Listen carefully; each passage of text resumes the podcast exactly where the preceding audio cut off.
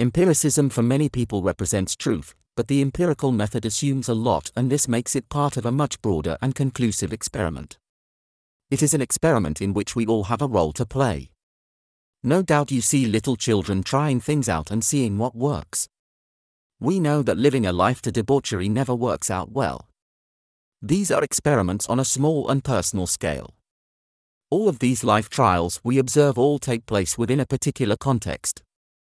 We have seen the world change over the centuries. These are not random or unrelated events, they all harken back to the beginnings or the experiment and the tests it is making. We might ask if the world is physically real. Do our assumptions as to its realness produce good results? But this is not the real test. The real test is, if we governed by fate, if we are, then the universe is physical and causality is the only thing we need to consider when predicting future outcomes. If fatalism is the necessary attitude we must adopt, then fear is justified. There is no way to change outcomes and life truly is absurd. Or, is there reason for faith? Do we dare trust one another to do the right thing? To have faith is to reject fatalism. To have faith is to reject competition. If we are not competitors, then we no longer need the state we ultimately realize the faithful are a new people, in a new reality subscribing to a totally different philosophy of life. The crucial question is how do the fearful learn to trust when to trust put all they have at risk? We must identify the source of risk in our fatalism. Fatalists subscribe to a causalist view of the universe. They are what the Bible calls the people of the flesh. Fatalists can give up and identify as victims of the cruel jests of fate, or gamble they can beat the odds.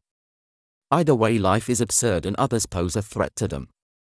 Thus, both groups look for an edge and find it in the state.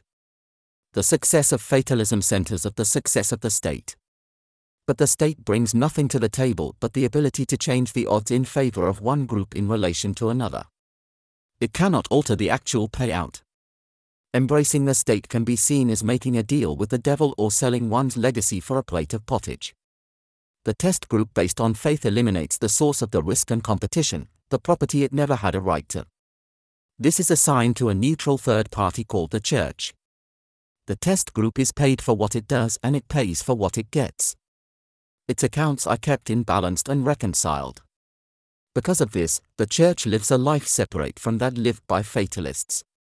Because the church holds assets, there is no competition and no risk in the church or in the believer having faith in each other its accounts are kept separate from those of the fallen world.